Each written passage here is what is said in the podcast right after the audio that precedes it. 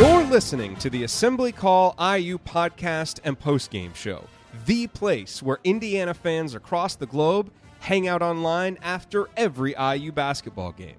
Join us for our live broadcasts on Thursday nights and immediately following every IU game at our website, assemblycall.com. That's assemblycall.com. Before we get to this week's edition of Banner Monday, let's talk real quick about tickets. You know, getting tickets online can be far too complicated. There are hundreds of sites and varying levels of reliability, and that makes it hard to know who to trust. And that is why SeatGeek is the way to go. SeatGeek pulls millions of tickets into one place so you can easily find the seats you want for the price you're willing to pay. There's nothing quite like being there in person, and SeatGeek will get you closer to the action for a great value. Now, I just checked, I just looked on SeatGeek, and there are some really, really good tickets still available for some IU games coming up. Like the Marquette game coming up on Wednesday. You can get really good seats for 40 bucks. I'm looking here, 36 bucks. Like I'm talking main concourse, you know, close to kind of center court. That's pretty good. The UT Arlington game, even better. You can get some seats for 10, 11 bucks. So if you want to go see Romeo play live, see Juwan, see Ron, Rob Phinisee, see all the guys – now's a really good time. Prices are still really, really good here early in the season. Maybe as people kind of try to feel out this team and see how good they are, uh, I would imagine that those ticket prices will go up once Big Ten play starts. Um, you know, but SeatGeek is a place to go because it's designed to make your ticket buying experience easier than ever. They search multiple ticket sites, they grade every ticket based on value, they help you identify the seat that fits your budget, and every uh, purchase is fully guaranteed so you can shop for tickets on SeatGeek with confidence. I do, I use SeatGeek myself if I need concert tickets, sports tickets, so that's why I'm happy to recommend them to you. And best of all, listeners of the Assembly Call get $20 off your first SeatGeek purchase. So download the SeatGeek app, enter the promo code Assembly today, and get $20 off your first SeatGeek purchase. SeatGeek, life's an event. We have the tickets. And now, here's this week's edition of Banner Monday.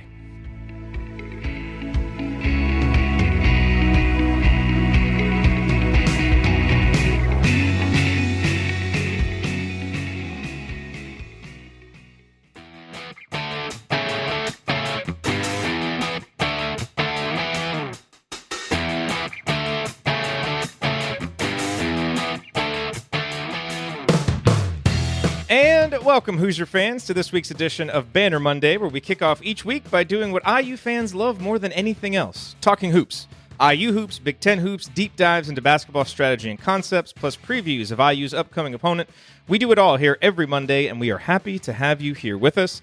This is the fourth edition of Banner Monday, and it is our 439th episode overall of the Assembly Call, recorded on the afternoon of Monday, November 12th, 2018. I am your host, Jerod Morris. And let's begin this edition of the Assembly Call how we begin every edition of the Assembly Call, and that is with our Hoosier Proud banner moment. And Indiana is the national champion. When it comes down, Indiana will be champion. Smart takes the shot.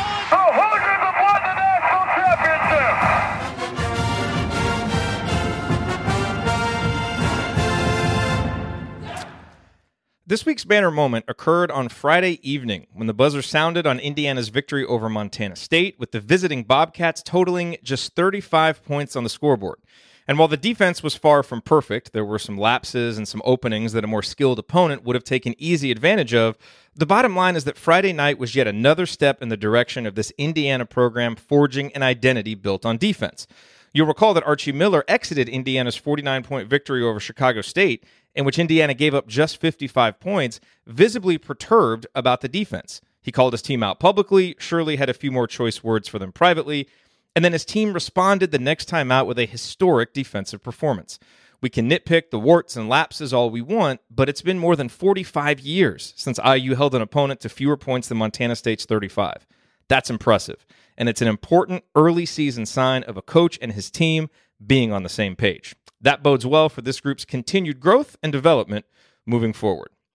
All right, now currently I am without a co-host uh, as Ryan is not here, uh, so he usually joins me um, for the mailbag for the Banner Monday mailbag, but he is not here uh, with us today, so I'm not something might have come up. He might uh, he might pop on with us here a little bit later.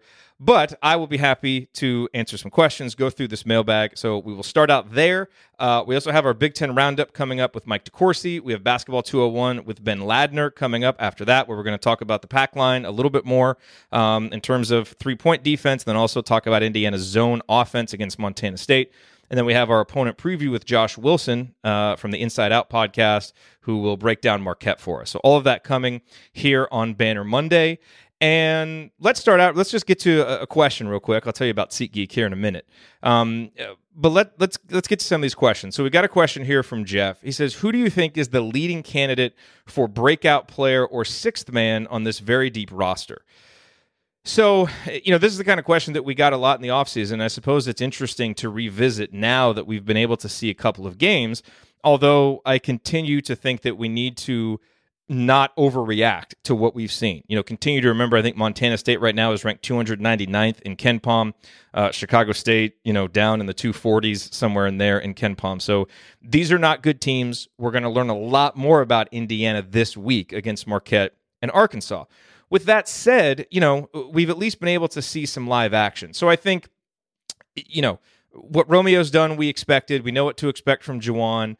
Justin was such a common answer to this question in the offseason that I don't want to go there, although I will say that I was very, very impressed with his play against Montana State. I thought he was outstanding. Um, you know, I think the breakout player so far has been Rob Phinisee. He's a guy who has been thrust into the starting lineup before anybody thought. You know, perhaps that was because of Devonte's injury, or perhaps that was going to happen anyway. I suppose we don't really know that. But he's looked good, and we're going to have to see him against you know bigger, tougher, quicker, more experienced players than what he's had to play so far. But his poise has been you know really good. His defense has been strong, and he shot the ball very well against Montana State. So I, think he would be the guy that you would look at look at as a breakout player. You know, making Indiana fans feel you know confident and good about their point guard situation for the first time in a while. Uh, so he would go in there. And then, you know, in terms of sixth man, then I think we expected good things from Evan Fitzner, but I think he's been even better through two games than we thought. The shooting has been good. His ability to make some shots down low has been good. Although, again, hasn't really been facing the type of size and quickness that could give him more trouble. And the same thing is true on the defensive end. We've got to see him guard you know, top 25 type players to really know what he's going to be. But just how hard he's played, the maturity that, that that he's displayed, his ability to just kind of come right in and be a seamless fit on a new roster, that all bodes really well. So, you know, I think Robert and Evan were two guys that we were expecting a lot from, but it's nice to see them be able to go out there and do it and to even play better through two games than you would have expected. You know, and I'll tell you another guy that's just interesting to keep an eye on. I'm not saying that we need to adjust our preseason expectations for him or that he's going to become a big part of this rotation, but I have liked what I've seen so far from Clifton Moore. Uh, you know, obviously he's just bigger, you know, in terms of stature. Uh, he, he's always kind of looked the part, but he even looks the part more now. He just he seems more comfortable out there on the court. His movements seem a little bit more fluid. It's like he's thinking less and just kind of reacting to the moment a little bit more. You know, had a nice little hook shot. So he's showing some things. Now, again, a guy like him, we've got to see it, you know, when the games speed up and the talent gets a little bit better. But I'm not sure he really could have done more with the minutes that he's gotten. And what it shows is just the difference in overall roster depth. You know, now Clifton Moore is a guy at the end of the bench that you know kind of gets in if the you know if the game is a laughable result, and that's a big improvement over your Tim Prillers and your Jeremiah Aprils and other guys that didn't really have a place on a you know on a Big Ten roster uh, that's not Clifton Moore. He clearly has a place, has a lot of potential, is still a guy that I think you know could do some things in this program, and so it's been nice to see him step up uh, and and and play well. You know, whether it leads to him being a breakout or anything like that, I don't know. But I just thought this question was a good place to mention Clifton, just kind of give him some kudos uh, for playing better here with the minutes that he has gotten. All right, before we hop into the next question, I do just want to remind you real quick about the best way to shop online for great deals on IU basketball and football tickets. Remember the URL iutickets.shop. It will take you right to SeatGeek, where you can immediately find the best deals on IU basketball tickets, other sports tickets, concert tickets, and more. And as a bonus, you can use the promo code ASSEMBLY to get $20 off your first purchase. And when you use that URL, iutickets.shop, we actually get paid a commission for referring you. So it's a great way to support the show.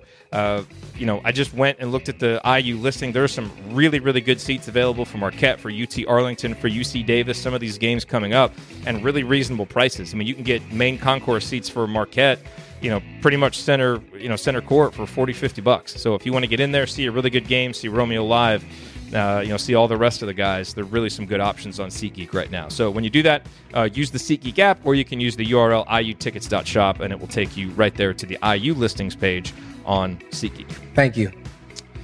Okay, so let's move on here uh, with this mailbag. We got this question from Scott. He says, knowing how conservative Archie is with managing player fouls, did you notice he put Phinisee back into the Chicago State game in the first half after picking up two fouls? I did notice that. Uh, do you think this has more to do with his trust in Robert Phinisee as a true freshman, philosophy change, the opponent, or a combination of all of the above? Um, probably all of the above. You know, I think Archie has a pretty extensive track record of being a guy who likes to sit players that get two fouls. That is his, you know, philosophy. Um, and, you know, so in a game like that, let's remember, you know, Rob got the two fouls really early in the first half. And even Archie, when a guy has gotten two fouls really, really early, will sometimes put that guy back in because obviously you run the risk if a guy gets two fouls in the first five minutes and he doesn't play at all the rest of the half you know what you might gain in that extra time where he doesn't pick up the third foul you might lose in him just losing the rhythm of the game and getting out of sync and his muscles getting cold just sitting over there on the sidelines so you know it sometimes is a little bit different when that guy gets the first couple of fouls in the first five minutes as opposed to if maybe the second foul comes at like the 11 minute mark or something like that so I think that probably had something to do with it. It certainly might have been an opportunity to see how Rob would react to that situation when he gets put back into the game in a low pressure situation. Because, uh, you know, if he comes right back in and picks up three fouls and fouls out of the game, you're still going to beat Chicago State by 40 points. So you know, low pressure situation, give him an opportunity. You know, he is a guy who is showing that he's a tough physical defender, even from the point guard position. So he needs those reps, you know, learning how to still play good defense uh, without being able to foul.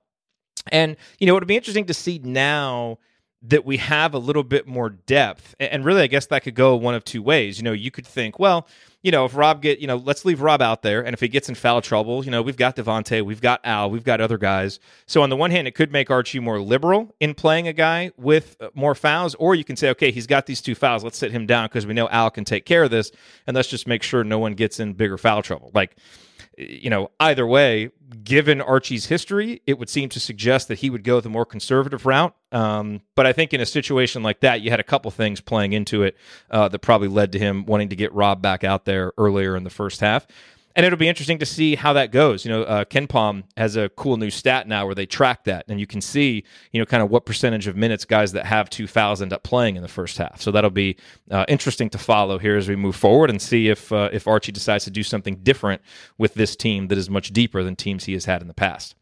Next question is from JD. Uh, what happens in the bizarro world where the timelines worked out? So Ohio State hired Archie Miller and Indiana hired Chris Holtmann. Would last year have been any different?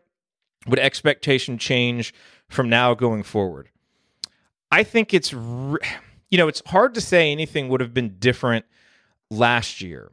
I think the you know the two things that Ohio State had going for them last year is Chris Holtmann took over and obviously had a much more successful first season than Archie in terms of wins and losses were system continuity and Keita Bates Diop, you know, coming back, a five star guy that ended up being Big Ten Player of the Year you know, if you know, if you had if Archie had gone to Ohio State, he would have been playing a different system. So Ohio State would have, would have had to adjust to the new system. So maybe they wouldn't have hit the ground running quite in the same way that the Buckeyes did under Chris Holtmann, but he would have had Keita Bates to Diop. And so I think he would have been in better shape. You know, the Indiana roster that he inherited didn't it certainly didn't have that at the beginning of the year. You know, it took Juwan Morgan a little while to become Juwan Morgan, and even Juwan, as good as he was last year, probably wasn't as impactful uh, as Keita was. And then, you know, the rest of Indiana's roster didn't quite have the talent uh, that that Ohio State's did, and you had again the you know switching system. So, you know, I, I think it might have been um, a, a little bit different, but not a ton. And in terms of expectations now going forward, I don't think the expectations would be any different. I mean, I think Fred Glass kind of laid out the expectations before Archie was hired. And so whoever came into Indiana was going to have those expectations. And Chris Holtmann is clearly recruiting well, doing a really good job. There's, you know, would he have been able to get Romeo? I don't know. Would he already have Trayce Jackson Davis and Keion Brooks locked up? Uh, we have no way of knowing. But I think those would be the same expectations. And I think Chris and Archie are both really good coaches. I think they both would have fit at Indiana or Ohio State. And what's great about that is that I think Indiana Ohio State is one of the most underrated rivalries in in the Big Ten, really nationally, because when it's going well and Indiana Ohio State are both really good, it is intense. It's a great rivalry. It's a rivalry on the recruiting trail. It's you know good basketball games. Man, I remember you know growing up in the early '90s, those were some epic games. You know Jimmy Jackson and Treg Lee and Jamie Skelton and all those guys, and I'm I'm forgetting some of them. Ricky Dudley played basketball for a little while. Um, you know, those were some great games, and so I'm really looking forward to that being a rivalry moving forward um, between those two. It'll be fun. Mark says, I'm going to circle back to a question that I asked you and Alex. Uh, it's Alex Bozich, my co host on Podcast on the Brink, earlier this recruiting season. Did Archie pivot too quickly to only focusing on five star kids and box IU into an all or nothing situation? Should we have prioritized a Justin Smith, Race Thompson, or Jerome Hunter type player to assure we did not have a fairly empty class? So, to that, I would say we did prioritize a Justin Smith, Race Thompson. Well, look, we we have Armaan Franklin, who I think is going to be a really good player. Maybe he doesn't. I, you know, I get what the question is saying. Justin Smith, Race Thompson, Jerome Hunter were guys ranked between 50th and 80th, kind of in there, like high four star type prospects. Armaan Franklin doesn't profile that way. He profiles more as a low four star, high three star guy. So, so maybe that doesn't really fit there. But I think it was smart to prioritize an in-state guy like an Armaan Franklin, make sure that you got him so that you know you've you've kind of got that floor, that foundation laid for the recruiting class. Now, the issue, of course, has been that you had these two incredible five-star talents, Trayce Jackson Davis and Keion Brooks, that just like you did with Romeo Langford, you were going to go all in on those guys. And when you just look at the scholarship numbers, this class projects to be a smaller one. It projects to be a three-man class because Fitzner and Morgan are gone for sure. Romeo Langford almost assuredly gone for sure. And then, you know, whether you want to project another scholarship there because of, you know, the likelihood of a transfer, not that any individual is likely to transfer, just that it's college basketball and it's a pretty good bet that teams are going to have transfers. Maybe it's a four man class. So it has been exceedingly clear that Indiana has been making Trayce Jackson Davis and Keion Brooks a priority and that you're going to hold scholarships for those guys as long as you need to. That can't make it easy to go out and recruit other guys in, you know, like Justin Smith, Race Thompson, or Jerome Hunter, who are going to be recruited by really good schools when you can't make them a priority. You know, even to get those guys, you've got to make them a priority. Now, sometimes they'll wait and see what kind of opportunities open up at maybe bigger schools, that kind of thing. But it's a little bit. Uh, you know, I think this question really requires the context of the situation to answer. You know, did Archie pivot too quickly to focusing on five star kids? No, because these two five star kids are in your backyard. And by all accounts, you're leading for Trayce Jackson Davis. And by almost all accounts, it's between you and Kentucky for Keion Brooks. So you've got to wait. You've got to be patient. You've got to give those guys time. And yes, the risk of doing that is that if they end up choosing to go elsewhere, you know, you could be left in the spring with, you know, Armaan Franklin and a couple of open scholarships and not the kind of options that you would like. But in this situation, when these guys are right in your backyard and you've got a good chance at getting them, you've got the long term relationship with Trayce, you've got the you know the relationship with Keion Brooks' dad, with Ed Schilling, going back to him coaching him in college. Like you've got to go all in on those guys. And so I guess all I'm saying is you can't just expect a Justin Smith or a Jerome Hunter level recruit to say, okay, I'll wait forever to see what those guys do that that's just I think kind of the reality of the of the recruiting game. So I think Archie and his staff made the right decision to prioritize Trayce and Keion.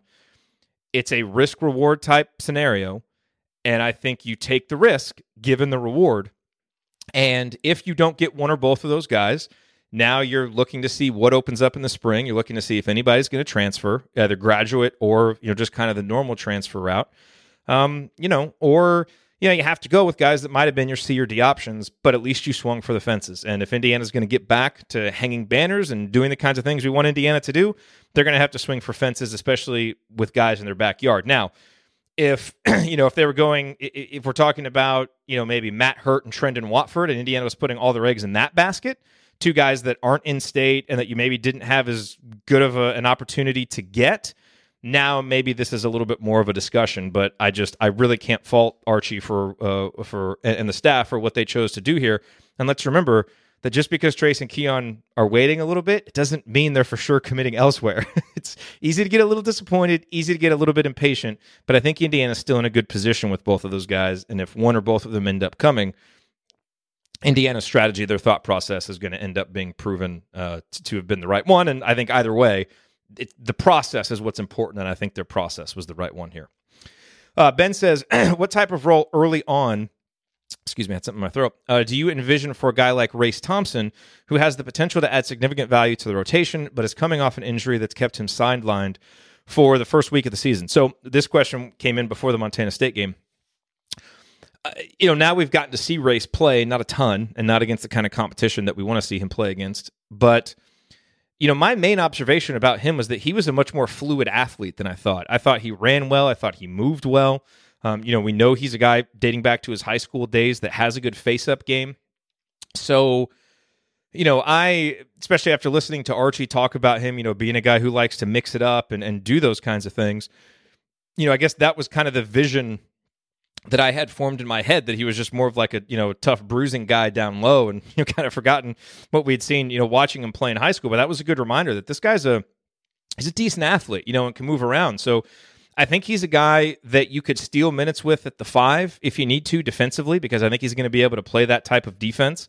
Um, you know, and offensively, because he can face up, he can play in lineups with Juwan Morgan and with Justin Smith, who do some of their best work around the basket. You know, Juwan still does his best work posting up. Justin Smith still does his best work, you know, working from the short corner, finding opportunities to dive to the basket, you know, get offensive rebound offense. And so you don't necessarily want a guy like Race clogging up the lane. Uh, and I think because of what he does offensively, he can do that. So I think I, I don't envision him being a starter, but I do think he's going to be a rotation player as the season plays on, especially since De'Ron Davis probably isn't going to be able to give you more than 10 or 15 minutes a game. Um, and so, you know, we're still going to have to see Race play more. We have to see if his shot is reliable enough this year to be an offensive weapon. If it's not, then I think he's a guy that's going to play more spot minutes um, and will get more minutes in games where guys get in foul trouble if he can step out there and knock down a 15 foot jump shot or even knock down three pointers, you know, now he's a guy that really, I think, figures strongly into the rotation, especially, you know, when you're playing teams like a Michigan State and you're going to need more, more guys down low. So encouraged by what I saw from him against Montana State. But now, as with all the guys, we've just got to see him play against better competition um, to, to see what his role will be uh, more clearly moving forward. Alrighty. Uh, thank you for being here and listening to the mailbag let's uh, let's move on here. Coming up on the Assembly Call, it is time for our Big Ten Roundup with Mike DeCourcy from BTN and the Sporting News. He will provide his impressions of Indiana's performances uh, through these first two games and discuss the rest of the Big Ten. Stick with us here on the Assembly Call.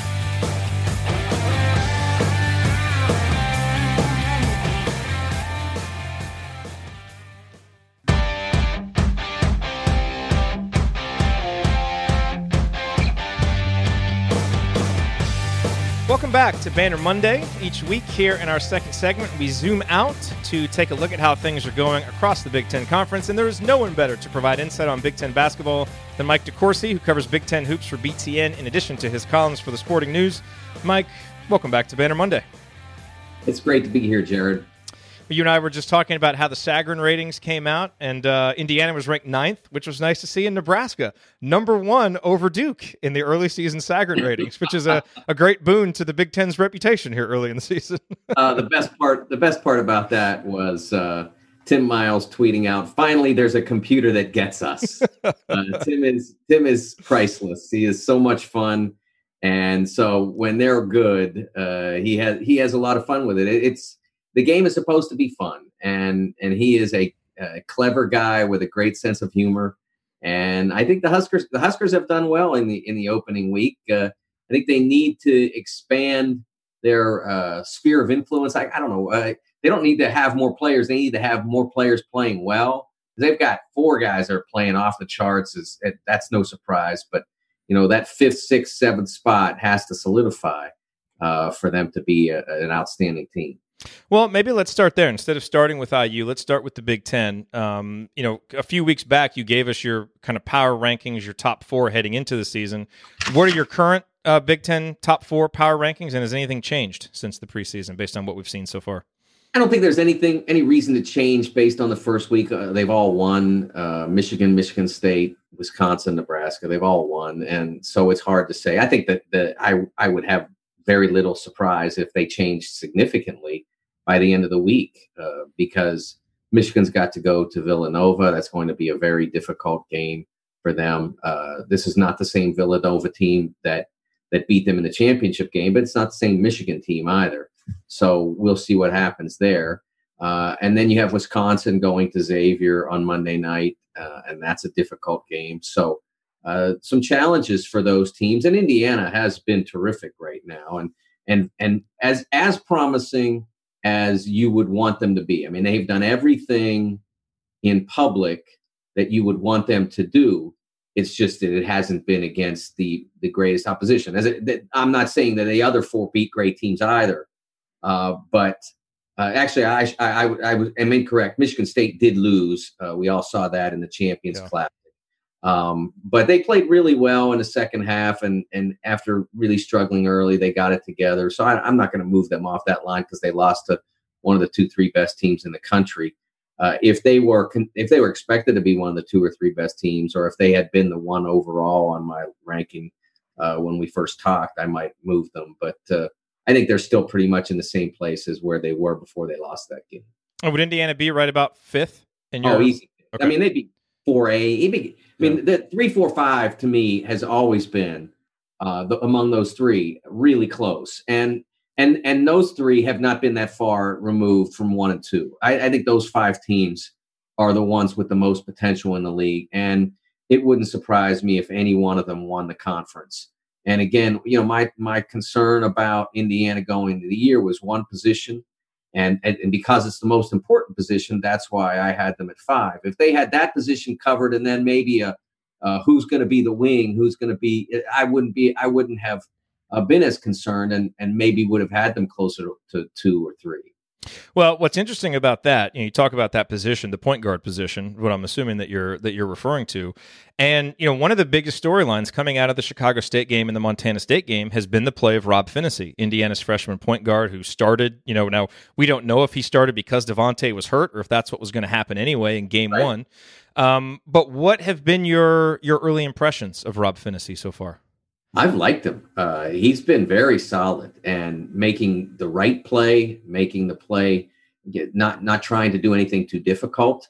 And that's see, that's what you need from that position on this team. I mean, you don't need a guy to make difficult plays. You've got two guys who can make difficult plays. Maybe three if Smith is, you know, maybe just turns it up a little bit more. I mean, you've got two guys who are really skilled, high level basketball players, two of the best in the Big Ten. So you don't need that point guard to do difficult things. And let you know, situationally, maybe you you might say, you know, uh, you might have Juwan off, and and you might have uh, the other guys uh, not playing well, and you might need the point guard to turn things up. But as this team's constructed, this point guard needs to not turn over the basketball, make open shots, and get the ball uh, to where it, it, to where the playmakers are. And and I think that you know, Rob showed in the first two games a great ability to do that. Devonte, uh, lesser extent, he turned the ball over a little bit too much, especially given the opposition, and you know didn't make shots at the level you'd want. You know, maybe tried a few too uh, too many difficult shots. Again, you don't need that from this position. It, it, it, there might be some games uh, when Romeo's not playing well and Juwan's not playing well that you might want Devonte to try to amp things up a little bit.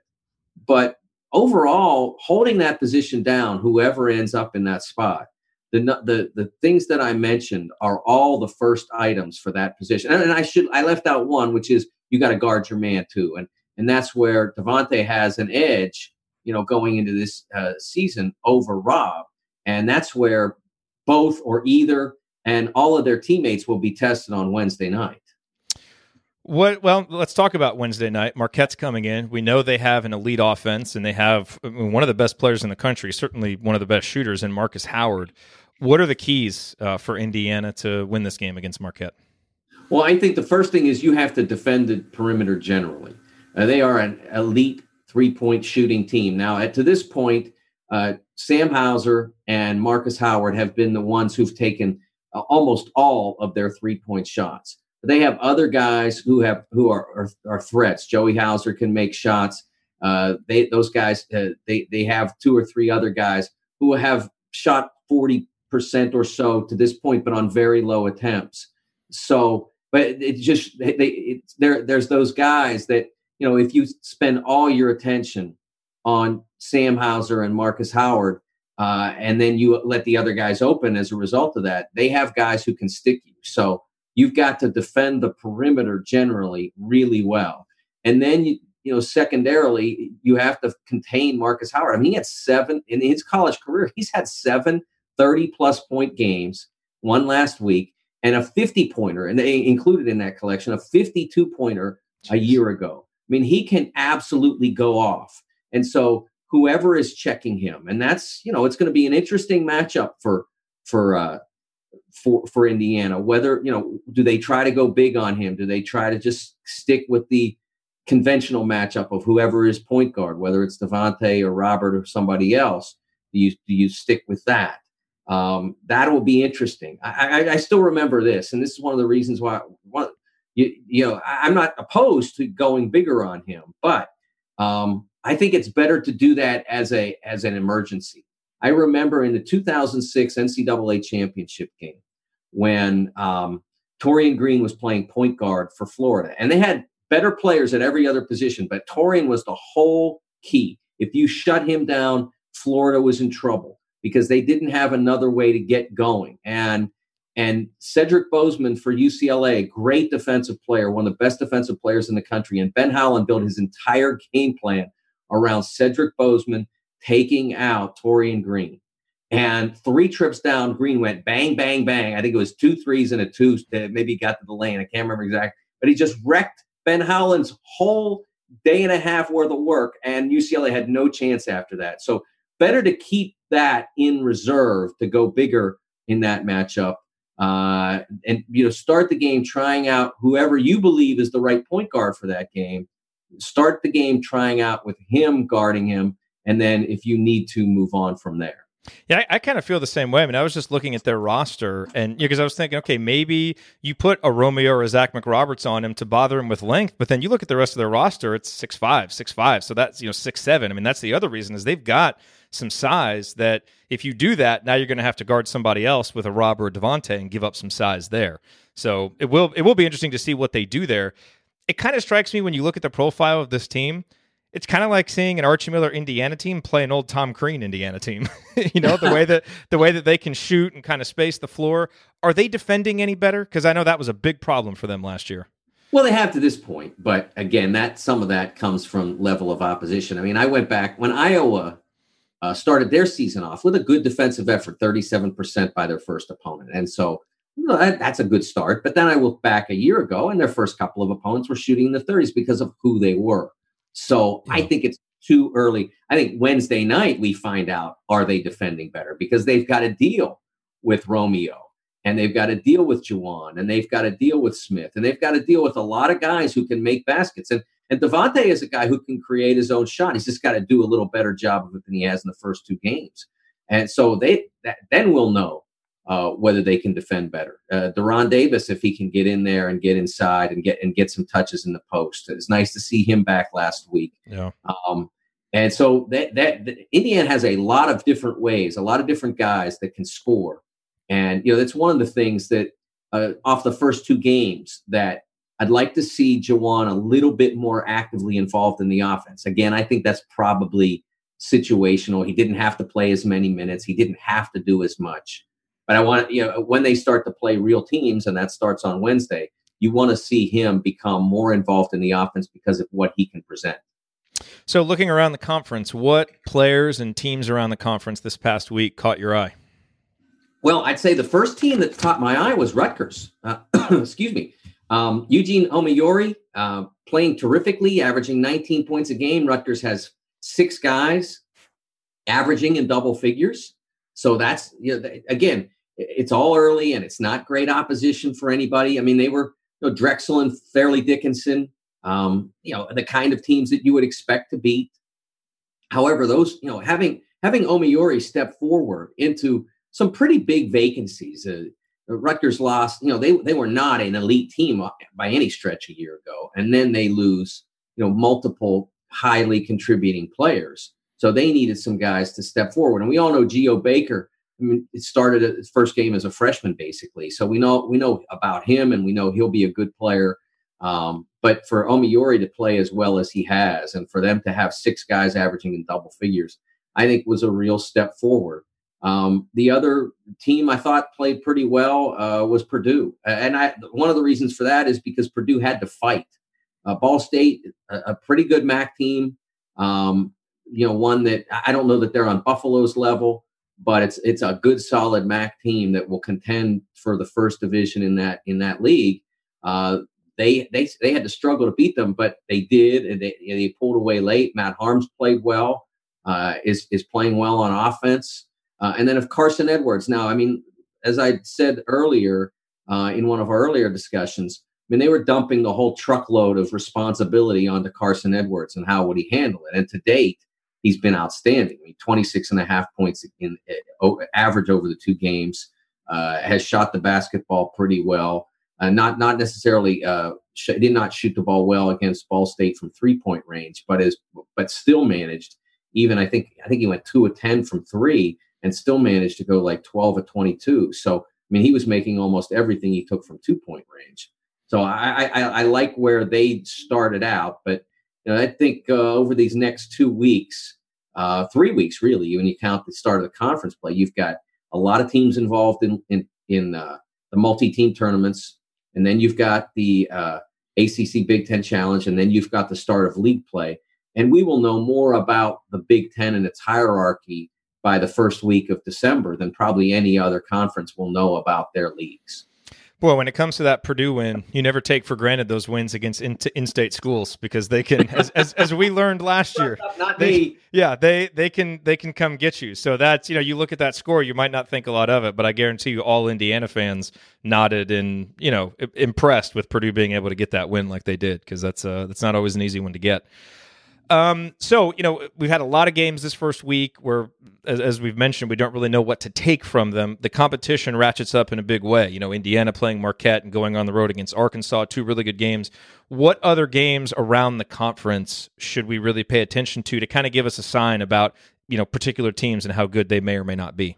Well, for those people going to Assembly Hall, and I'm going to be one of them, um, it, the the challenge will be how much of the Michigan Villanova game can we catch? Hmm. Uh, I think that's really interesting.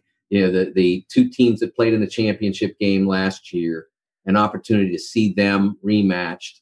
Uh, I think that's a, a very important game uh, for the two teams. I, I, don't think that it's it's decisive for the conference, certainly, uh, because it, if you lose a road game at Villanova, I mean that's kind of what you're expected to do. But if obviously if Michigan could get that one, and I think it's going to be an interesting game because Michigan played a really strong defensive game in their second outing, and that it, that does need to be who they are. They were not clicking on offense. I mean, uh, they went into full 1976 Pittsburgh Steelers mode on that uh, in in the second half of that one, uh, and and really did well defensively and were able to turn that game around. Uh, Villanova's a, uh, obviously not the challenge that they were a year ago when they had four first round picks, I think, in their lineup but it's still a great group. Uh, Phil Booth has played really well to this point. Eric Paschall's been a great player in his career. Uh, they've got some very good young players. Uh, Collin Gillespie's played well so far. I didn't get a chance to play a ton last year, not because he wasn't good enough yet, but because the guy in front of him was the national player of the year. So uh, Jalen Brunson. So I, Collin Gillespie's got a chance to show he's he's a really capable player and is going to have a nice career now that he's uh, able to be in the rotation. So big game there. And then I think the other game that's really interesting is St. John's. Uh, again, I believe that game's at Rutgers. St. John's plays Rutgers uh, as another Gavitt Games matchup. And I, you know, I, I St. John's came in with a lot of you know a lot of expectations, a lot of high hopes uh, uh, with with some transfers and with Shamorie Ponds back. Uh, you know, obviously Mustapha Heron coming in from Alabama, somebody they were pretty excited about getting. Um, but they've got you know Rutgers is a, a team that will play tough. Uh, uh, Steve Pikiell, I, just a terrific basketball coach and a great hire for Rutgers. And changing the culture at, at Rutgers is is been a challenge because it's not so much the players that uh, uh, you have to change, but getting guys to believe that Rutgers is a basketball school to an extent after all the years that they have struggled as a program. Uh, that's you know changing that mentality as you go out and recruit is is a real effort. So uh, this would be an opportunity for him to really make a statement and for the Knights to really make a statement against the against the St. John's team that that I think came into the year believing they could make the NCAA tournament and uh, hasn't played great to date. But uh, again, they have a chance to turn their season in the right direction uh, if they're able to beat Rutgers. Last question for you: What is your favorite part about seeing games at Simon Skjodt Assembly Hall? Well, I, think that the the arena crowd is one of the best in college basketball. I I, I would put them up there with just about anybody. Um, the the atmosphere, the uh, the facility, the you know the history of Allen Fieldhouse goes back a few decades before Assembly Hall. So it has that, and it, it you know Assembly Hall it, as it's constructed does not have quite the same charm as Allen does because you know that old time gym feel that you get if you go to Allen Fieldhouse. But when but when the the Hoosiers play, I, I believe that's as good a home court advantage as there is in college basketball, and we've seen that because of how uh, they've either beaten or challenged teams that were that, that that were more talented over the last couple of years. For instance, last year um, they really put a scare into a lot of very good Big Ten teams because, at Assembly Hall because of uh, how good the crowd was. Uh, they went and beat the 2017 national champion in, in November of two, 2016 when Carolina came in. Uh, it's a it's a great home court advantage, and and I do love seeing the impact that that that that home crowd, that that enthusiasm can have on a visiting team. It's it, it, you you like to see when you're when you're a writer, when you're a journalist, you want to see the things that are unusual, that are different, that are special. And I think the crowd at Assembly Hall is really special. And I'm not making that up because if I were talking and you know I'm doing a show in Louisville and, and tomorrow afternoon, and if they asked me the question, best crowds, you know, I would tell them, uh, you know, that in terms of home court advantage, I would give it to Indiana over pretty much everybody. Absolutely. Follow him on Twitter at TSN Mike. Mike, we always appreciate your visits on Mondays. Thank you for your insight on the Hoosiers and the Big Ten. Thanks very much, Jerod. I'll look forward to next week. Absolutely. All righty, coming up, it is time for another edition of Basketball 201 with Ben Ladner. We're going to talk a little bit more about the pack line defense defending the three point line, plus look at how Indiana worked offensively against Montana State's zone. Stick with us here on the Assembly Call.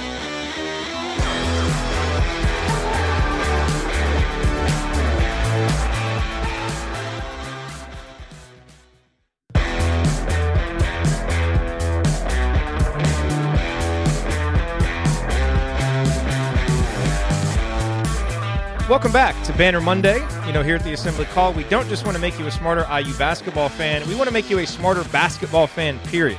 And that is the purpose of our weekly Basketball 201 segments with Ben Ladner. Ben is a senior at IU. He's our joint intern uh, between the Assembly Call and Inside the Hall, has been doing a great job with these Basketball 201 segments. Lots and lots of positive comments every week for your work, Ben. And uh, we've got another thanks. interesting one prepared. So thanks for being here again. Yeah, absolutely. I'm happy to do it. Uh, before we hop into this, just real quick, you know, your overall impressions of Indiana so far through a couple of regular season games. Um, they've looked good. Obviously, hard to take too much away from games against Chicago State and Montana State, but I guess the two things that jump out to me is that when they move the ball, Indiana can get pretty much whatever shot they want, and a lot of that has to do with the quality of the opponent, obviously. But and and, and I'm sure against Marquette, it, it will not be so easy as simply you know one pass and a dribble drive to get to the basket. But I mean, something we'll we'll touch on in the, the episode today was just that ball movement. When they get that ball hopping around, they've got so many smart ball movers on this team, and when they really move it with purpose and and with um, aggression, without hesitation, they they can bend the defense out of shape and get pretty much whatever shot they want. And then the second thing is transitioning defense to offense. This has been a, a point of emphasis for Archie Miller, for the players, for pretty much everyone all season long is, is they really want their defense to fuel their offense. It's not going to be a team that shoots a lot of threes. It, it's not going to be a team that just jacks up a bunch of jump shots all the time. they want to get to the basket. They want to get to the foul line. Uh, they want layups and dunks. And one of the best ways to do that is to score in transition. And one of the best ways to do that is to force a lot of turnovers with ball pressure and and you know using your length to get in passing lanes and, and running out, getting points on the fast break. And so through two games, they've done a really nice job of that. They've got a really a lot of really really long defenders and, and athletic guys on this team. And so they get a bunch of runouts. They get a bunch of kind of semi transition, good looks to the basket, a lot of basket cuts so those are the two things that have really stuck out to me so far. So we got last week in the basketball 201 segment, we talked about the pack line defense. Mm-hmm. And we got a question from James that I think is really interesting. So I'm going to read it. It's kind of a long question, but I feel like the entire question actually makes a pretty good point. So let's read this and let's talk a little bit about this. Obviously, how Indiana defends the, th- the three point line is going to be really important against Marquette. And he brings up a few good points. So James says, I feel like one point still being missed in the is the pack line weak against the three discussion. How many consistently successful teams in college basketball have elite three point shooting without generating open three pointers first by drives to the basket or good passes to the paint? He says, I feel like this point was brought up by Galen last year when IU was giving up a ton of threes and people were complaining about the pack line, but a lot of those good shots were generated by really good ball movement and drives to the basket before the shot that the pack line should prevent if it is executed properly He says, you know, we mentioned this in the segment about pick and roll defense, but sometimes holes in the defense evolve so much over the course of the play, and fans only fixate on the last shot or player. Uh, you know, a lot of NBA teams like the Rockets generate open shots by James Harden driving and kicking, aside from stupidly good shooters like Steph Curry. And I suppose maybe Markus Howard qualifies as a stupid, yeah. stupidly good shooter. Maybe not to Steph's level, but, you know, aside from those guys literally bringing the ball up and occasionally jacking and making long threes, how much is the pack line at a disadvantage versus other defenses? The 2011 12 Hoosiers had truly great shooters, but they didn't get the open looks they really needed until Cody showed up to put, uh, uh, you know, to pull defensive pressure, and Vic could really glide to the hole, and obviously Yogi then, you know, penetrating and kicking as well. Um, so he wants to know if he's missing something. What do you think about what James said here, Ben? I think all of that is is true to some extent.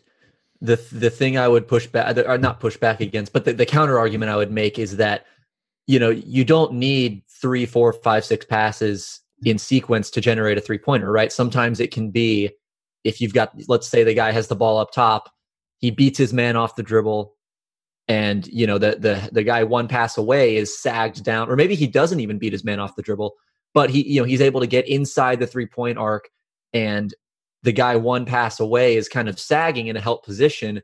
Well, if you've got a, a capable three point shooter, not, not a, a you don't even need a great one. It, it can't be a bad one, but it, as a guy who can catch and shoot the ball, if you've got a decent three point shooter on that wing, that's just one pass away. It's it's right. It's one dribble, one kick, and a shot. Um, it's also vulnerable, like we mentioned, against bigs that can shoot the ball, and then against certain teams. Uh, you don't see this as much in college, but sometimes teams will use guards just to set ball screens and then have them pop to the perimeter. And when you're hedging all those ball screens, then you're like we said, you know, we've touched on this a lot you're bringing two guys out on the ball out way out on the floor and putting your team at a momentary numbers disadvantage. And so you make that one quick swing pass and it's an easy catch and shoot three. And then if the defense closes out on you, you just make it the, the next swing to the, the next guy and he knocks down the shot. So, you know, it just, uh, it, it triggers a lot of those long rotations. And I think it can lead the offense into making a lot of those long kind of um, swing sequences around the perimeter, like James is talking about, but the main thing is just the the other four defenders that aren't guarding the ball are just kind of sagging off their guys, and the, and the purpose of that obviously is to prevent penetration into the middle. But you know sometimes you don't have to get the ball all the way into the heart of the defense and then kick it out. It can just be kind of that short drive and then a, a quick kick to a three. And in those situations, when you're sagging off of that shooter, it's a longer closeout. And in a lot of cases, it's a, a more open shot. It was interesting at Montana State. At least once or twice, we saw one of those cross like uh, cross court passes that got a wide open three, and of course they bricked it because they just you know right. not good enough shooters to make it. But I thought about you in our segment talking about that. Yeah. As we approach this Marquette game, what word would you use to best describe your feeling about Indiana's defense heading into this? Are you more confident, curious, or concerned about Indiana's ability to defend the three against Marquette? I'd say curious, just because we haven't seen them defend at a high level against a good team yet. And that's because they haven't played a good team yet. They've defended at a really high level, like an elite level in their first two games and, and three, if you count the scrimmage. They've held their opponent under like, I think it's like 0.82 points per possession in all three of the games they've played. And that's a ridiculous mark. Like that's, that's unbelievable. If they if they were to sustain that for the entire season, they would have the number one defense in the country. Mhm. Um, obviously, they won't do that in all likelihood because they'll play better teams. Uh, you know, not every team will be as cold as Montana State was on Friday night. But uh, you know, I think they've looked good. I, I think they're executing from at a much higher level than they were this time last year, and even than they were at the end of last year. I just think you know the whole defense has really taken a step up, and then they're you know they're starting from a better point now than they were this time a year ago. I think I mentioned this in one of my uh, you know kind of post game notebooks from a the Chicago State game is that I just think the starting point for this defense is so much higher than it was a year ago that they don't have as much of a leap to make on defense, and so Oh. the learning curve won't be t- quite as drastic for them. That said, against a team like Marquette with some shooters, particularly Markus Howard, who can do it off the catch and off the dribble, that's going to be a test. And you know, we'll we'll see if they need to change up their defensive scheme at any point. I actually think hedging is not a bad strategy on ball screens against a guy like Markus Howard because it stops him from just dribbling right into those pull up threes. So, you know, I, I think they're well equipped to handle this challenge. It's obviously a really close matchup rankings wise. Uh, Mar- Marquette's 24, 25, I think, and Indiana's just outside the top 25. So they're about even in the rankings. I think they're probably about even in talent, um, about even in preseason expectations, et cetera, et cetera. And so this will be a, a good test. Um, I'm definitely not concerned, but I, I don't know that there's necessarily been a lot for me to take and say, okay, this is you know a, a definitively good sign that will carry over through the entire season. So really, this is their first chance to prove themselves. I think. All right, well, let's switch gears. Let's talk offense. Um, you've got some videos prepared talking about Yeah. how Indiana attacked Montana State. So let's let's go So- through those. Montana State played a two-three zone for much of the game on Friday. They they switched up to uh, a man-to-man at certain portions of the game, but mostly they they they came out in a two-three and stayed that way for a lot of the game. Um, here we have a clip. This is the first play of the game. Indiana wins the tip. Bring the ball up with Robert Phinisee. We'll set the floor. We've got Romeo Langford here, kind of at the top. Juwan uh, Romeo Langford, sorry, is down here. This is Justin Smith up top. Zach McRoberts on the wing. Juwan Morgan at the high post. So Phinisee brings it up immediately recognized 2-3 they in all likelihood they knew that montana state was going to come out in a 2-3 so they get into a set. Phinisee dumps it and, and comes he's going to come back over to the weak side. And so they're put they're basically trying to overload. They don't get it but what they do they just transition to kind of a swing sequence. And you can see indiana just patiently swinging the ball around one man to the next. And then finally you get that skip pass. And when Phinisee skips it, you can see how the defenders, the, the two, the, the guy on the wing here and then the the elbow player are both fixated on Phinisee. They're loading up on him. This guy is, is shutting off Juwan Morgan, top defender shading towards Langford and Justin Smith in the high post here. Phinisee notices that skip open to uh, Zach McRoberts. Good closeout from Montana State, but two guys on the ball, right? So both of these players closed out onto McRoberts, and so obviously you're going Indiana's going to have a numbers advantage there. And it's Justin Smith just finding this soft spot, kind of right at the free throw line. You can see number five here. I think this is Harald Frey. If he leaves Romeo Langford, this is a catch and shoot three for Romeo at the top. So instead, he kind of tries to split the difference between Langford and Justin Smith. But as as would be the case with most most defenders, he doesn't do it well enough. Smith steps in and just goes straight to the basket, and you know probably should get a better rotation from this guy at the bottom of the key. He should probably he should be on the midline. Right now, he's he's shaded way over toward Robert Phinisee. He's he's way too far to the weak side of the floor here. Hmm. So Justin Smith, there's no help defense because the center is shaded on Juwan Morgan, taking away his post up, and Smith just steps right into that empty space and lays it up. And that was a theme all game long for Indiana. They were just able to, and Evan Fitzner does a really nice job of this as well. I might have a clip of him a little bit later, but IU just does a really good job, I thought, of of, of finding those soft spots. Granted, against a team that didn't really execute their zone all that well and, and is not the most talented team in the world, but I was impressed with the way they were patient on offense and just able to find those weak spots. I feel like if we played against a two-three zone every game, Justin Smith would average twenty to twenty-five points. Like he, one of the things that has stood out to me that even Yeah. from you know he struggled early as in, uh, you know in his freshman year last year, but one of the things that really stood out even early on is he has really good vision in the zone. Like Yeah. he understands where to go, he understands where to cut. He's always making himself available. And you know, you saw right there, he makes himself available. He's got a wide open lane in there for the layup. But he really excels uh, in zone offense. If only we could rewind to 2013 and have Justin Smith against Syracuse, maybe that game goes differently. But yeah, Yeah. that was that was really nice, and he continues to impress. With well, and another offense. thing I'll point out here too is from that clip. You know, watch watch where Indiana's play once they kind of run this initial action.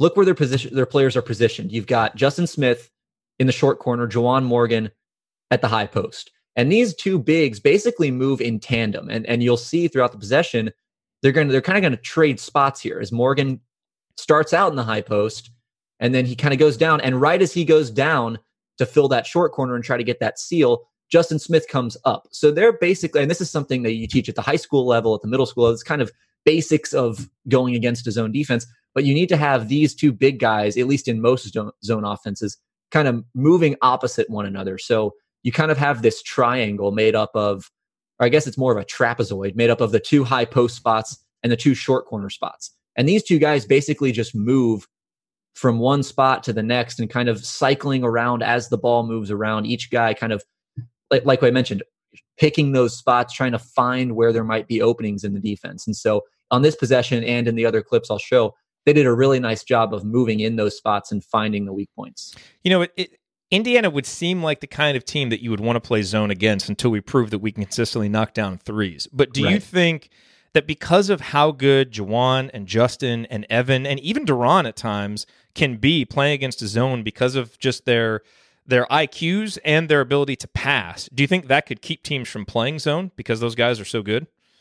It could. Um, I, I think most teams, most teams, if they would load up on those guys, I think until Indiana proves they can hit shots at a high rate. And so, but you know, I think in theory, you've got some good shooters on this team. And Archie Miller said this isn't really a team that aspires to shoot a lot of threes, but you know, if they get open ones and they're catch and shoot looks and they're good shots, they're going to take them. And you have guys like Romeo Langford, Robert Phinisee, who's shown some nice touch from the three point line. I think even Justin Smith could step out and hit some shots this year. Um, Zach McRoberts has improved his jump shot. Fitzner, all guys who can kind of step out behind the line and hit shots if they're left open. And so, yeah, and and one thing in the Montana State game was that Juwan Morgan was drawing a lot of attention, and he was the guy that made a lot of these plays possible, not just because of his scoring and passing, but just because of his gravity in the post. He was so dominant in the first half that Montana State had to pay a lot of attention to him. And then when he drew two defenders, there was a wide open, you know, cutting lane on the backside or something like that, and, and they were just kind of able to waltz into the lane. Yep. All right, next video. That's good stuff. So the next one, it's actually the very next possession of the game. It's uh kind of same setup here. Robert Phinisee crosses half court, Justin Smith, McRoberts, Romeo Langford, Juwan Morgan, basically all in the same places. They're running the exact same set. They'll get McRoberts cycling through here. Romeo brings it to the top. And same kind of thing, just kind of they look for this kind of flare screen action, but it's not there. And so Phinisee does a nice job just swinging it right back out. Romeo Langford started started this game really looking to set guys up. I think if this is later in the game, maybe he tries to create something off the dribble here, get into the heart of the, the defense, or maybe step into a three here. But because it's a minute into the game, he's just kind of taking his time, being patient. Indiana swinging it across the court. Phinisee looks for the drive. It's not there. And then and th- this is this is why you move the ball against a zone is because you get it moving. You kind of work it around. Mean, just look how much these these side to side ball movement sequences they make the defense move around so much, and especially when you're at the top trying to fight around screens. Look how much these top guys are moving, and then when on Phinisee's drive, Juwan Morgan cuts down to the the short corner, and this guy number twenty right here, who's following Morgan, is actually supposed to be up here on the right side of the top of the zone. But because this kind of bottom wing guy goes up with Phinisee, both these defenders kind of follow up to the top. And Juwan Morgan just slips to open space. And you can watch Justin Smith. He's going to cut up to the free throw line and bring this defender with him. So there's no help defense around here. I, I don't know if that was intentional by Smith or not. Either way, it's a nice play that generates a lot of space. Romeo Langford, a good passer, is able to find Morgan. And it's just a lob over the top for a layup. I mean, e- easy pickings for Indiana. And again, it's just out of moving the ball against the zone, getting that that defense in motion, making it move, bending it out of shape until finally some crease forms and you're able to find an opening. That is why it's frustrating when you watch a team play zone offense and they come down one pass, chuck three. Like, Yeah. granted, if you make it okay, that's fine. And, and actually, we saw Indiana do this toward the end of the first half against Montana State. You know, they started taking some early threes. You don't get that movement. And, you know, not that you always want to, you know, take the ball down to, you know, 30 seconds, you know, you know, five seconds left in the shot clock, but you do want to be patient for exactly the reason that you just explained. Now, against a more disciplined zone defense, maybe you don't see, you know, something that wide open, but it's certainly much more likely, you know, work at a few passes, get the defense moving, and then, you know, you're more likely to have something like that open up for a real easy bucket or a better, yeah, and a better Montana State left two on the ball a lot during that game. And what I mean by that is when, you know, that like a skip pass, like I showed in that first clip, when two guys close out on the ball, one of them is supposed to stay on the ball and the other is supposed to retreat back to his spot. Montana State didn't really do that. They did they, they seemed like they weren't super comfortable playing the zone. It's early in the year. Um, you know, maybe it's not, I don't know what their base defense normally is, but maybe it's not a two three. But they they left two on the ball a lot. And because of that they had guys out of position not where they're supposed to be. And indiana just went to the spots where those defenders should have been but there was no one there. And so they were able to get easy baskets. All right, next, clip video. here. Also from the first half another early possession. Montana state came out of this 2-3 later in the first half which is why a lot of these clips are from early in the game. But it's the same kind of thing. You see justin smith cycle through here to the wing. And so you've, you're basically playing four out around Juwan Morgan. Phinisee is going to cut through, and they try to get this pick and roll for Romeo Langford and Juwan Morgan, but it's not really there. And so, again, just being patient, swinging the ball around. Smith looks for the shot. Notice how on all of these catches, you know, they're facing the basket. They're looking to shoot the ball if it's there. They're not just, you know, taking it and immediately whipping it back. They're they're looking for options, kind of surveying the floor. And when they're there, you know, they, they take what's given to them. So they get it into the high post. Justin Smith's going to cut through the lane to the opposite side here and takes two defenders with him. Zach McRoberts is open here. Good recognition here from Frey on Montana State to, to know that McRoberts is going to be open, tags Smith, and then closes back out on McRoberts.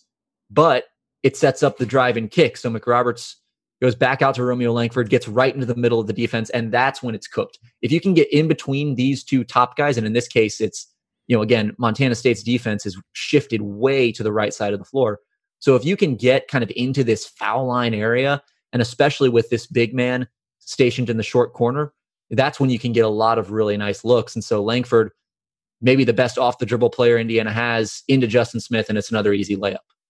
Yeah, and again, just really good recognition by Justin, a good cut, and making himself available when when the opportunity is there. Good stuff. Yeah. I, I, I have to imagine. You know, it's like you said. You know, Romeo, those first couple possessions, just kind of feeling it out. You know, it kind of seems like the way that he likes to approach things, and then as he starts to get more comfortable, he really starts to attack. So, and Yeah. we and we saw that there because he draws so much attention, and he's just so slithery, you know, like just the, Yes. the way that he moves because he moves faster than he looks because of those strides and he can just get into those little gaps and he's such a good passer too. So I think that's something that we'll see a lot of this year. Yeah, it, it almost reminds me of Chris Paul. Like what he used to do in, when he was with the Clippers was like everyone knew Chris Paul's the best player on the floor, but you know he he didn't just come out of the gate and score ten points in the first quarter. He could have, and Romeo Langford probably could too. But uh, there's value in kind of setting up your teammates and and getting the offense moving, and then towards the end of the game, you kind of have license to take over if you need to. Whereas if you just start out kind of doing doing everything yourself, it's not quite the same flow that you get on offense. Well, you, and you get your guys involved. I mean, you know, it's Exactly. like like like Justin Smith is not going to create a lot of offense by himself. He creates offense with movement and cutting and vision, but he needs Right. someone to set him up.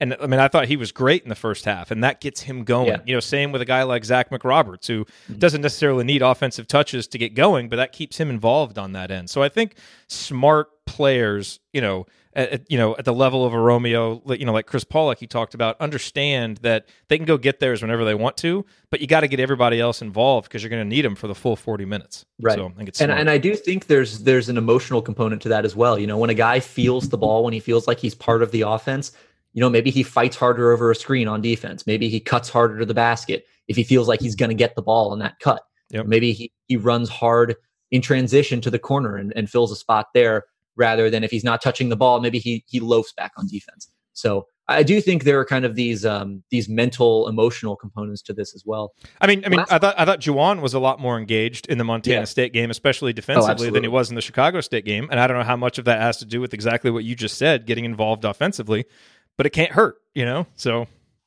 Yeah, and, and Juwan, especially in the first half, was really, really aggressive. Six Yeah. for six in the first half for 14 points, and we'll see a result of that on this play here, where you know he was so dominant in the post that by by this point in the game, and really by midway through the first half, he had Montana State's full attention every time he posted up. And so here, uh, you know, again, two three zone, moving the ball around the perimeter. Juwan Morgan tries to post up here on the strong side block, and watch how you'll see the top guy here, top weak side, top part of the zone is going to sag down into the paint off of Robert Phinisee, but he can't leave this zone entirely because he's got two on his side. Meanwhile, the bottom player on the weak side comes all the way over to the strong side and doubles this Juwan Morgan post up. So he's his he has two feet outside the paint. wow, And so you have basically this entire lane of space, and Romeo Langford quick to realize that, and they just go up top for the lob. has And Romeo ever seen that much daylight on offense before? It's unreal. I mean, especially, I mean, this is a defensive breakdown because you have to account for Romeo Langford. You have to know that he's able to do this. But I mean, consider the alternative, right? If he does it, let's say he he cuts through, and and this player who's kind of at the midline on the weak side, basically the only player on the weak side, if he comes down to bump Langford and and take away this cut, then it's Rob Phinisee wide open for three, and he'd already hit a couple threes by this point in the game, and so you're kind of in this lose lose situation and it's because like i said Phinisee's hit some shots but also because if you if you single cover Juwan Morgan in the post and you let him catch the ball in this position where he's really comfortable and can make plays then he's just going to go to work and, and torch your defense anyway and so you devote more attention to him and then you leave basically a one on two on the weak side and one of these two guys is going to get the ball on this play it happened to be Langford but it very well could have been Phinisee and you can see Phinisee here actually pointing yeah, to Langford saying he's wide open, throw the lob. And Devonte Green sees it right away up top. And uh, just a gorgeous play. Cou- couple, one of two nice dunks from Romeo in that second half.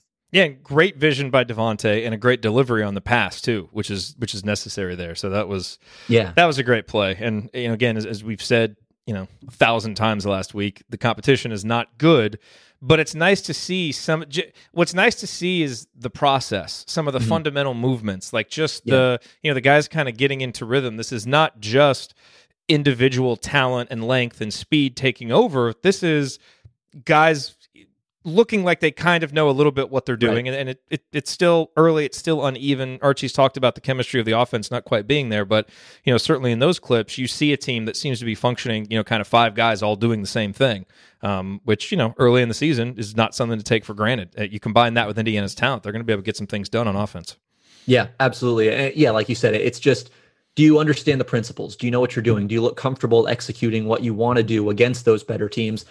You know, Romeo Langford can drive by his man and get to the basket against any bad team, you know, and and so if you see if it's all that, if that's all they're doing, if it's just Juwan Morgan backing people down in the post, then it raises the question: How effective is that going to be against Duke or Marquette or Louisville or any number of you know quality conference opponents that they're going to see?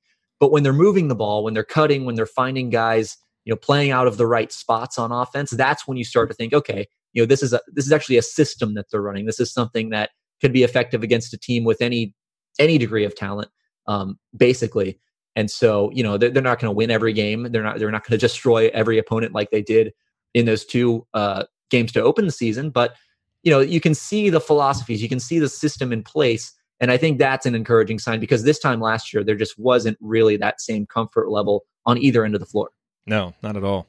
All right. Well, good stuff as always, Ben. Follow him on Twitter at B Ladner underscore, correct? That's it. Yep. And uh, Ben wrote the post game email for the Montana State game. Did a great job. He'll be writing some more of those this year. And I guess uh, you know we probably shouldn't tease anything for next week because we probably want to see what happens in the Marquette and Arkansas games. Um, I think you know it, it'll, it's nice to you know kind of go over some some big picture conceptual stuff like we did with the pack line. But as some folks mentioned in the chat mob, it's really nice being able to watch our own team. You know, watch our own guys do this. So maybe we'll just wait and see what storylines pop up in Marquette and Arkansas, and then just kind of follow that for what we talk about next week. Works for me. Cool. All righty. Coming up next, it is time for our opponent preview segment. Indiana faces Marquette on Wednesday. Josh Wilson from the Inside Out podcast is here to teach us a little bit more about the Golden Eagles and their potential All American guard Markus Howard. So stick with us here on the Assembly Call.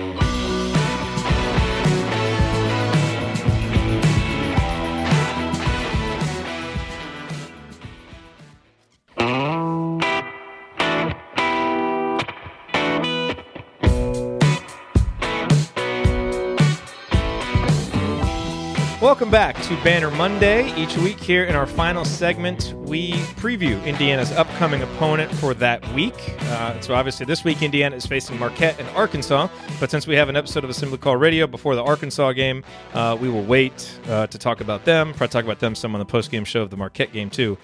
So let's focus here on the Marquette game. That is coming up on Wednesday. And to do that, we have Josh Wilson, a member of the Chat Mob and a host of the Inside Out podcast, here to give us some insight on the Golden Eagles. Josh, thanks for being here. Always good yeah, thanks. You. Yeah, thanks for having me again. So I always love being a part of the show any way that I can. So we were just talking before the segment started about, and you know, we've kind of talked about this some with Mike DeCourcy and with Ben a little bit too, about how the style of play that Marquette is going to bring into Simon Skjodt Assembly Hall is really going to challenge Indiana. So let's start there. You know, what is this style of play, and what you know, what in particular is going to make this such a challenge for IU? Well, Marquette's you know pretty well predicated on drive and kick, and it's all you know flown through Markus Howard. You know they're you know big time point guard. You know he dribbles. He's very ball dominant, and so he, he dribbles a lot, and he tries to get into the paint and kick, or he'll he'll find a way to get his own shot. So they they like to get up and down the floor pretty quickly. Um, so Indiana, you know, transition both ways, offense and defense is going to have to be solid. But you know, I think with the defense that we've seen so far, it's got to be encouraging, but that's going to be tested uh, early and quite often Wednesday night. So they're, they're going to have to be ready to, you know, get back, send, you know, one, maybe two guys to the boards and have two or three drop uh, back in transition defense just to, you, you need to slow this team down and make them run their offense. Um, you, you don't want them to get into a flow of things.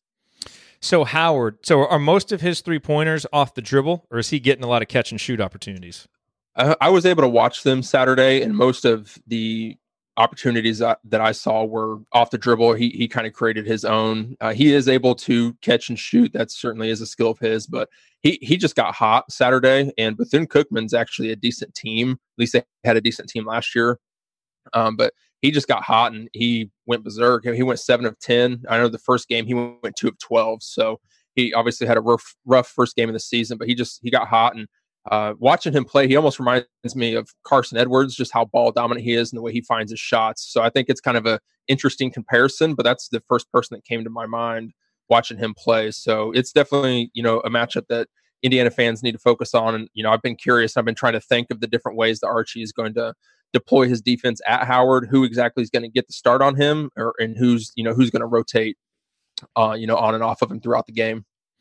How does he compare to you know for people who haven't seen him play? How does he compare to Yogi? Because they're about the same size. Yogi was right. you know, obviously ball dominant, got a lot of shots off the dribble as well. Is, yeah. there, is there any comparison there? It, there is actually. Now that you bring that up, you know, I guess the the Carson Edwards. I was just trying to think of people that I'm going to see later in the year that Indiana's going to have to guard. But yeah, I mean, he he pounds the ball. You know, I guess if you know you're not a basketball player, just pound. He dribbles really hard, but he's got great control of it. Uh, and he's you know he's about 5'11 he's quick and he, he's got kind of a good you, you remember how yogi always used to drive left and do the step back yeah. um, three that's what markus howard does hmm. i've seen him do it on several occasions so um, he's not quite as built as yogi but he moves in the same manner and his numbers are terrifying. As a freshman, he shot 54.7% from three point range, which was first yeah. in the country. Last year, he only shot 40.4%. And obviously, this year, he's had one really good game, one really bad game. But, you know, all told, he's at 40.9%. Um, yeah. So, I mean, look, he is the clear star, and it's going to be really hard for Indiana if he has one of his 30 point games or, you know, he had a 50 point game before. Uh, you know, is this as simple as make life tough on him? He has a tough shooting game and you win the game? or do they have enough around him that they can kind of compensate for that? Well, they they do have good players around him. Uh, you know, the Hauser brothers, uh, Sam and is it? I believe it's Joey. Um, yeah, Joey Hauser. So they're they're both about six seven, six eight. They can shoot the ball well. Uh, the the shooting guard's name is Sacar Anim. Um, he he's he's not as much Um, he's not very fluent from the outside. He's kind of more of their kind of their bulldog type player. Um, but they have capable shooters and they move well in sequence together. But I do think if you can make it tough on Markus Howard, you give yourself a great chance to win the game. Uh, just simply because he, they go as he goes. I mean, they got good players around him, but I think if you can make life tough on him, um, you know, Indiana's going to have as good a shot as, as winning that game. You know, because he scored 15 points in the opener, and Sam Hauser scored 15 points. But other than that, I don't think there were very many people in double digits. There's only two guys that average double digits so far in the year. He averages 26. Obviously, he had a 37 point game on Saturday, but Sam Hauser averages 12 and a half, and everybody else is under 10. So I think if you can really limit him, uh, you're going to give yourself a good shot. So clearly, we understand what about Marquette is going to pose a big challenge for Indiana and their defense. Where are the the issues for Marquette that Indiana can really take advantage of? Well, uh, so far they've been turnover prone. Uh, they're averaging right around 17 or 18 turnovers a game. So I think that's got to be promising just with Indiana's defense. If they can force turnovers and get down and out um, on the floor, you know, it's going to, you know, be really good for Indiana to kind of get some blood flowing, get some shots going down. Hopefully that'll help them out. Um, but Indiana is going to be much quicker than Marquette in most positions, and they're going to be a little bit longer. So I think the athleticism, the length, and the speed, all things that Archie loves, and he knows he has a lot of, um, they can take advantage of that because Marquette's they they do have size, but I don't think they have ath- as much as le- athletic size as Indiana does. So mm. um, pressure defense, if you can get them to turn the ball over, there's going to be a lot of opportunities for Indiana to get easy buckets, which always helps at home against a ranked opponent with a dominant point guard. Yeah, eh, boy, they've really turned the ball over a lot. They're turning it over on 22.4% of their possessions so far. In fairness, last year, you know, because they've played, I think the two teams they've played this year, UMBC is 244th, Bethune Cookman is 303rd.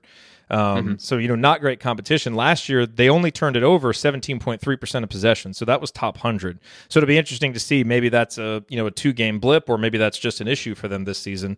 Eh, you know, the other thing that hasn't borne itself out in the numbers so far this year, but was a big issue for them last year, is they were not good at keeping teams off the free throw line. They were 289th in the country in free throw rate, meaning they really put their opposition on the line a lot.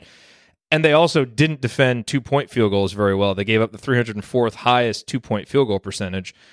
And, you know, that would seem to play right into what Indiana wants to do based on what we've seen the first couple games and what Archie has talked about, you know, wanting to really attack the paint. Now, you might laugh and snicker and say, yeah, well, if they put us on the free throw line and we're only going to make 50% of our free throws, well, you know, we're all hoping that that's still going to improve.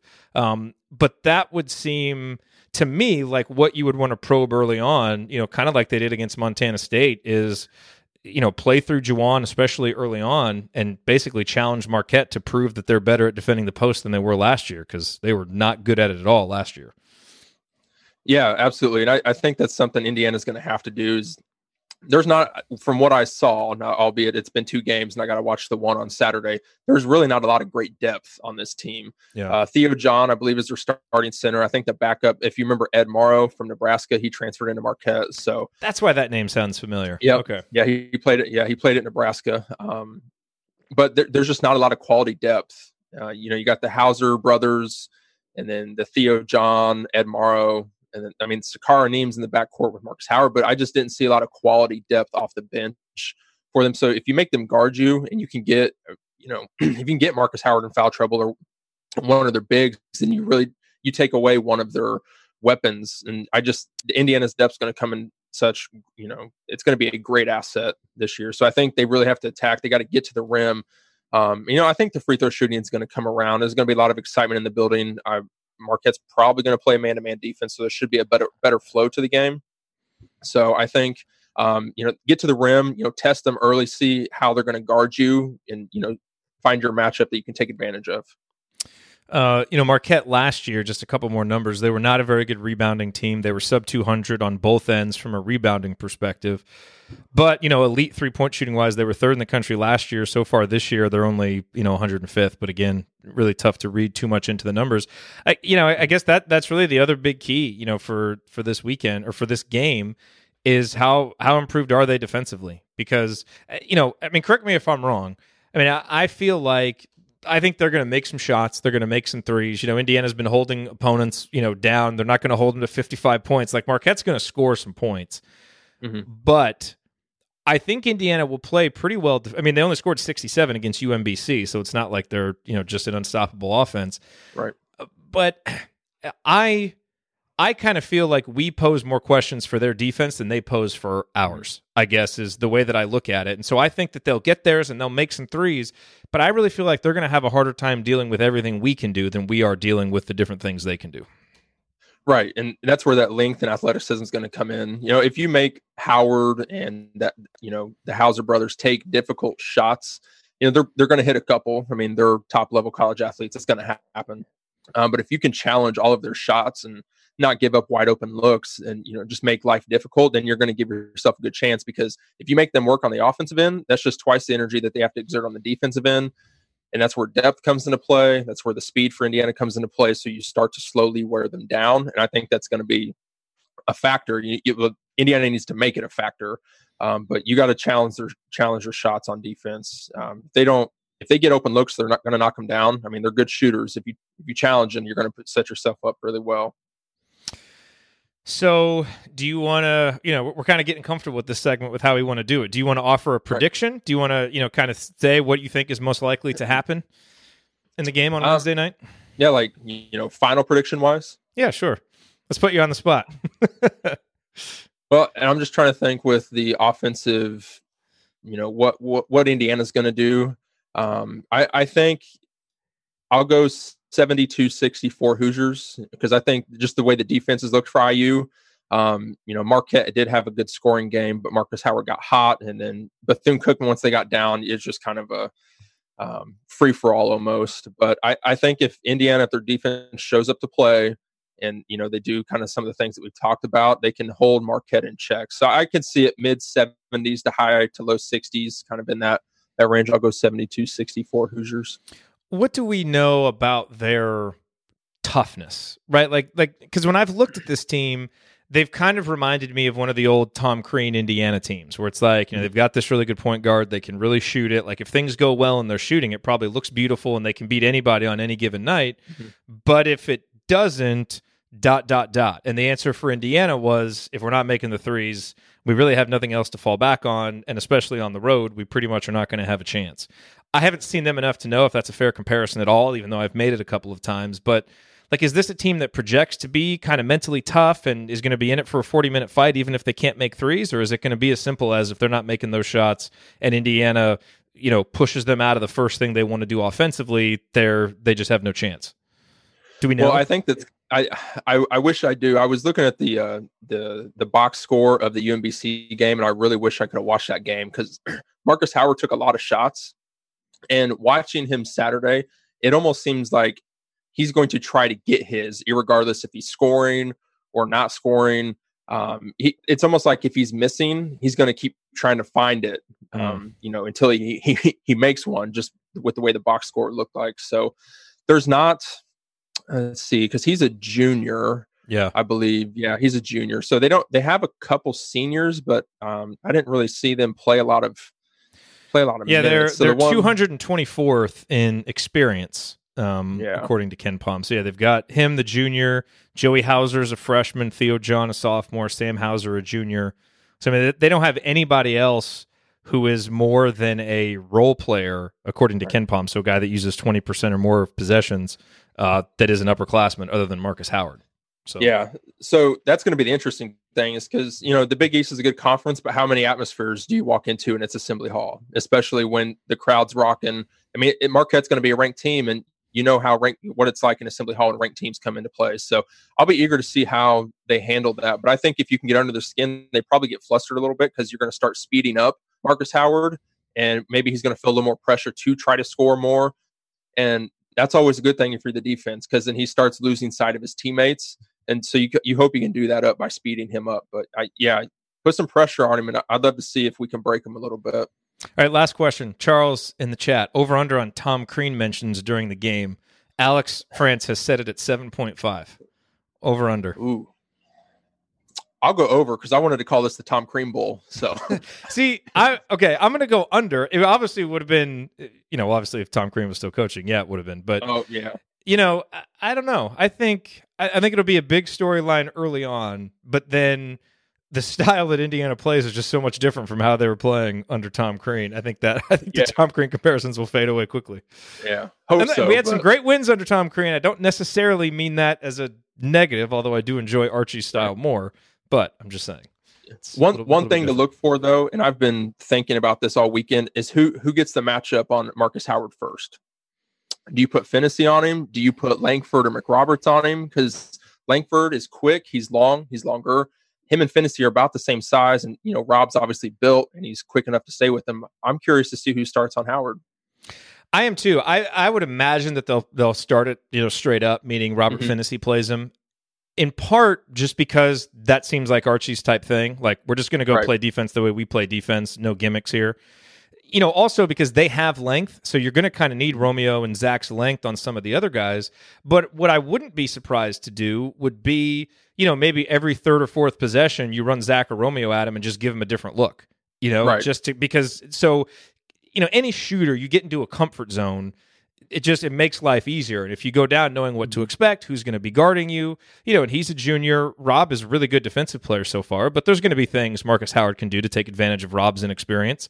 Uh, you know same thing with you know devonte you know can tend to get a little over exuberant um so I, I would play it straight up but then just try to maybe switch up who's guarding him and give him a few different looks to keep him off balance. Um Yeah. but you know we'll see. Hopefully they don't need to do that because just playing it straight up works well enough Hopefully not. but if the if he gets in rhythm, what I hate to see is when a shooter gets in rhythm and you don't try different stuff. You know, Right. try some stuff, get him out of rhythm. You know, do Ben Ben mentioned really you know really hedge the you know the ball screen so he can't just dribble into those three pointers. You know, do some things to get him out of a rhythm because Yep. if he if he gets in rhythm, it's it's going to make things tough. That's for sure. It could be. Yeah, you got to make him work. That's that's how you're going to win that game is make him work for everything. Yep. All right, Josh. Well, thanks for being here. Thanks for the uh, preview, man. We appreciate it. Yeah, thanks for having me on again. I always love it.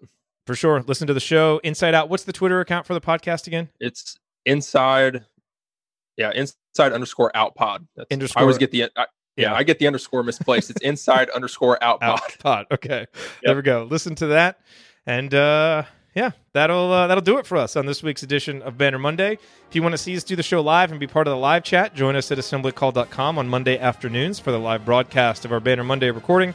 And you can always subscribe to our podcast by searching for Assembly Call wherever you listen to podcasts. And don't forget to go to assemblycall.com or text IU to 66866 to join our free email newsletter, which will make you a smarter and more well informed IU basketball fan. Thank you for listening. We'll be back to, to talk IU hoops again with you after IU Marquette Wednesday night. Until then, keep your elbows in and your eyes on the rim, and go Hoosiers. Thank you. All right, I got to get out of here, folks. Thank you. Thank you for being here and for listening to this episode of the Assembly Call. We appreciate it. And we really do rely on the support of audience members like you to keep our show going and to keep growing. And so we have set up a page on our website at assemblycall.com slash support that lists five ways that you can support the Assembly Call. And we encourage you to choose whichever method is the easiest and most convenient for you. One of the methods is donating, and so many of you have donated, and we appreciate it so much. On that page, you can choose a monthly recurring donation or an annual recurring donation or just a one time donation, whatever works for you. And if you don't want to donate, Another way to support the show is you can use our affiliate URLs, iutickets.shop or iustore.shop when you're going to shop for tickets or gear, and we will get paid a small commission when you use those links. But however you support the show, we appreciate it. Thank you. Sticky notes, email alerts, a string around your finger. They're just not big enough. So here's a big reminder from the California Lottery. Tonight's Mega Millions jackpot is over 250 million. Whew. Play now. Please play responsibly. Must be 18 years or older to purchase player client. Sticky notes, email alerts, a string around your finger. They're just not big enough. So here's a big reminder from the California Lottery. Tonight's Mega Millions jackpot is over 250 million. Whew. Play now. Please play responsibly. Must be 18 years or older to purchase player client.